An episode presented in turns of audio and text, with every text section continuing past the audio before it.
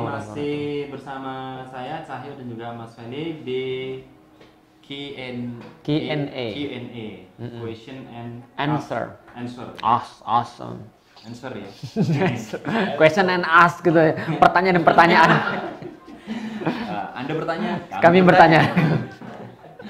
Anda bertanya kami bertanya baik ada pertanyaan menarik ini eh, ketika seseorang sedang mencari jodoh Ah. terkadang dia harus memilih ya Iya. Oh, yang lamar banyak nih Iya, Oh, luar biasa. ada Ngeri ya. kayak gitu ya Ah. banyak sekali nah tiba-tiba ada pertanyaan nih Hmm. dari NB Amelia bla bla Ya. Eh, Assalamualaikum Ustaz Felix Yao Gimana caranya kita mengetahui jawaban dari sholat istikharah kita? Terima Hmm. kasih semua. Ya, jadi pertama gini, harus kita pahami dulu. eh, Kadang-kadang saya menemukan ada banyak orang ya, mereka ketika melakukan istikharah itu eh, masih masih ngambang ya. Istikharah sendiri kan adalah pilihan ya, khiyar. Kita punya pilihan atas sesuatu. Tapi sebelum kita melakukan sholat istikharah ini, sebenarnya yang harus kita lakukan adalah memastikan secara sebab dan akibat. Misalnya contoh begini, ada orang bertanya, kita istikharah yuk besok kita sholat Jumat atau enggak? Nah ini salah. Lah kenapa? Itu harus dilakukan. Memang sholat Jumat adalah sesuatu yang wajib. Nah kalau sesuatu yang wajib tidak ada istikharah di situ. Nah maka tentang jodoh juga sama atau tentang segala sesuatu juga sama. Pertimbangan itu sebab dan akibatnya ini. Kalau sebab akibatnya itu sudah beres urusannya, baru kemudian kita istikharah untuk memantapkan niat kita. Nah maka jawaban daripada istikharah itu datang daripada kemudahan-kemudahan yang Allah berikan dalam kehidupan kita. Makanya kalau kita sudah tahu bahwa ini adalah eh, contoh misalnya begini, ada seseorang ada dua orang laki-laki misalnya. Seorang wanita kedapatan dua orang laki-laki yang sama-sama melamar misalnya ya. Sama-sama sama-sama ganteng sama-sama berduit sama-sama kaya sama-sama nasabnya bagus. Tapi satunya beragama satunya tidak. Ya jangan istikharah gitu kan ya? Lah pilihlah berdasar agama. Atau kalau nggak ini satu ganteng satu enggak yang lainnya sama, tapi yang nggak ganteng agamanya lebih bagus. Yang ganteng agamanya nggak bagus, ya pilih yang agamanya bagus. Jangan istikharah lagi. Nah, ketika kita sudah pilih yang bagus, baru kita istikharah. Lalu kita bilang, ya Allah mantapkan niat saya. Kalau sana ada yang kurang perbaiki, ada yang belum yakin, tolong saya diyakinkan. Ada yang sulit, tolong dipermudah. Ada yang mudah, tolong dimudahkan lagi. Nah itu istikharah. Eh, wah ini nih Hmm. Assalamualaikum Ustaz. Waalaikumsalam warahmatullah. Ada tips nggak untuk memantapkan diri berhijab syar'i? Ya, pertama-tama eh, kalau dalam segala sesuatu itu kita bisa melihat dari segi tiga hal ya. Pertama dari segi misalnya dari segi eh, empiris misalnya dari segi pengalaman. Yang kedua dari segi historis. Yang ketiga dari segi dalil gitu kan ya. Dari empiris itu ya logikanya itu empiris. Kalau dari segi historis misalnya contoh apa yang terjadi pada orang-orang yang sudah berhijab gitu kan ya. Dan dari segi dalil itu dalil-dalil dari Allah. Nah, pertama-tama gini teman-teman sekalian. Eh, kalau kita misalnya ingin berhijab syar'i, bagaimana cara memantapkan? Pertama-tama coba dipikir dulu, kita pengen hidup kita bahagia atau sengsara? Ini logikanya. Bahagia atau sengsara? Kalau kita pengen hidup kita bahagia, maka coba lihat, laki-laki yang bisa membahagiakan itu cuma laki-laki yang taat kepada Allah. Apabila laki-lakinya tidak taat kepada Allah, maka akan sangat sulit dia untuk membahagiakan seorang wanita.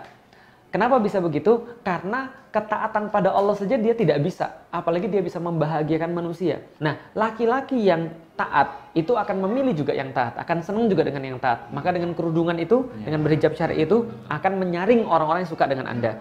Karena laki-laki yang tidak baik itu akan akan menyukai yang juga tidak baik juga. Sedangkan laki-laki yang baik akan menyukai yang baik juga. Saya sebelum masuk Islam, teman-teman sekalian, bu- bukan hanya nggak suka sama yang kerudungan sebelum saya masuk Islam, tapi jijik lihat orang yang kerudungan. Lah kenapa? Karena saya Sampai sebegitunya. Oh iya. Karena, karena saya pikir alah munafik. Ini cara pola pikir yang belum Islami. Alah munafik. Paling itu cuma kedok aja. Ini kan pola pikir, gitu kan ya. Nah, ini kemudian pola pikir saya waktu saya belum masuk Islam. Tapi setelah masuk Islam, setelah mau taat sama Allah, saya mikirnya begini. Kalau yang jadi istri saya besok harus yang taat sama Allah.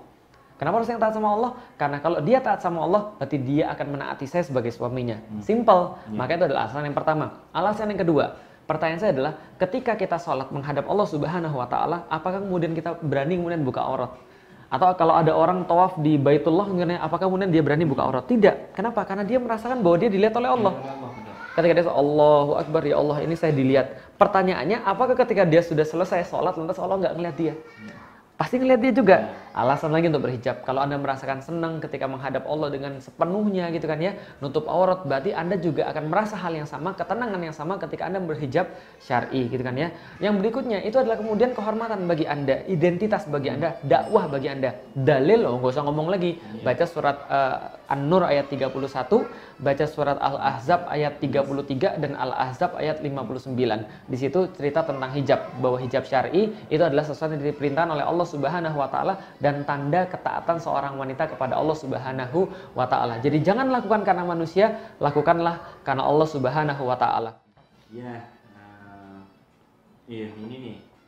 Ini ada sesuatu yang kayaknya kontradiktif ya. Luar biasa, bertentangan ya. Bertentangan. Hmm. Tapi ya ternyata ada juga. Hmm. Pertanyaannya begini, Ustadz mau nanya, kalau misal ada seorang laki-laki yang dia sholatnya baik, ya. tepat waktu, berjamaah, tapi kalau dia ngomong kepada istrinya kasar, ya, ya e, kasar dalam kalimat bukan fisik ya, ya. kasar dalam kalimat, itu bagaimana seorang wanita menyikapi?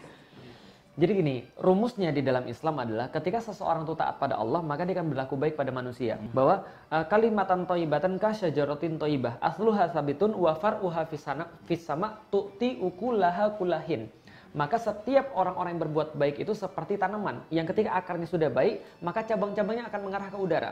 Ketika cabang-cabangnya sudah mengarah ke udara, dia akan memberikan buah yang baik, buah yang kemudian bermanfaat bagi sekelilingnya maka orang-orang yang kemudian uh, sudah terinstal sholatnya dengan baik, harusnya dia kemudian akan baik juga. Hmm. Pertanyaannya begini, teko itu hanya mengeluarkan apa yang ada pada isinya. Hmm. Pertanyaannya, kalau Anda bacanya Al-Quran, kalau Anda sholat kemudian bacanya yang baik-baik, Anda dapat dari mana kata-kata kasar itu? Hmm. Anda dapat dari mana perlakuan kasar yeah. itu? Anda mencintai Allah, mencintai Rasulnya. Allah katakan di dalam Al-Quran, Kul in kuntum fattabi'uni yuhbibkumullah wa yaghfir lakum dzunubakum. Kalau Anda benar-benar mencintai aku kata Allah, ikuti Muhammad. Dan bagaimana cara Muhammad memperlakukan istri-istrinya? Muhammad melawan istrinya dengan sangat luar biasa sekali. Ada satu kejadian ketika Rasulullah Shallallahu Alaihi Wasallam sedang punya problem dengan Aisyah, maka sampai kemudian memanggil Abu Bakar untuk menjadi penengah di antara mereka, maka Rasulullah kemudian mempersilahkan Aisyah untuk kemudian mengadukan tentang dirinya kepada bapaknya Abu Bakar. Maka dia mengadu bla bla bla bla bla sampai kemudian sampai pada kata-kata Rasulullah ini berdusta. Langsung kemudian dipukul uh, oleh Abu Bakar ayahnya. Lah kenapa? Rasulullah tidak mungkin berdusta. Ayahnya bilang begitu karena marah. Rasulullah dibilang berdusta. Tapi mungkin kata-katanya mungkin tidak disengaja. Tapi ketika Rasulullah mendapati perlakuan ayahnya sendiri, Aisyah yang kemudian memukul anaknya gara-gara berbicara bahwa Rasulullah berdusta, apa kata Rasulullah? Wahai Abu Bakar, kami tidak memanggil engkau untuk urusan seperti ini ayo kemudian kita pulang. Itu Rasulullah pada istrinya. Bagaimana ketika uh, Sofia mengirimkan Rasulullah makanan yang sangat disukainya. Kemudian di rumah ketika Rasulullah sedang men, uh, menyambut tamu, dihantarkan kemudian makanan itu. Terus kemudian ketika Rasul menerimanya, langsung kemudian dipukul oleh Aisyah. Sehingga jatuhlah makanan itu kemudian berantakan. Para sahabat sudah tegang. Tapi Rasulullah katakan, sudah tenang saja. Makan lagi. Dan ini ibumu lagi marah. Rasul tidak pernah berlaku kasar pada istri-istrinya. Nah, artinya apa? Makanya Rasulullah berkata, khairukum khairukum linisaihim. Sebaik-baik seorang laki-laki laki adalah yang paling baik pada istrinya. Ya, baik. Uh, demikian uh, sahabat Yuk Ngaji Q&A ya, question and answer. Ask. Nah. question and answer. Pertanyaan dan pertanyaan. Anda bertanya, kami bertanya ya.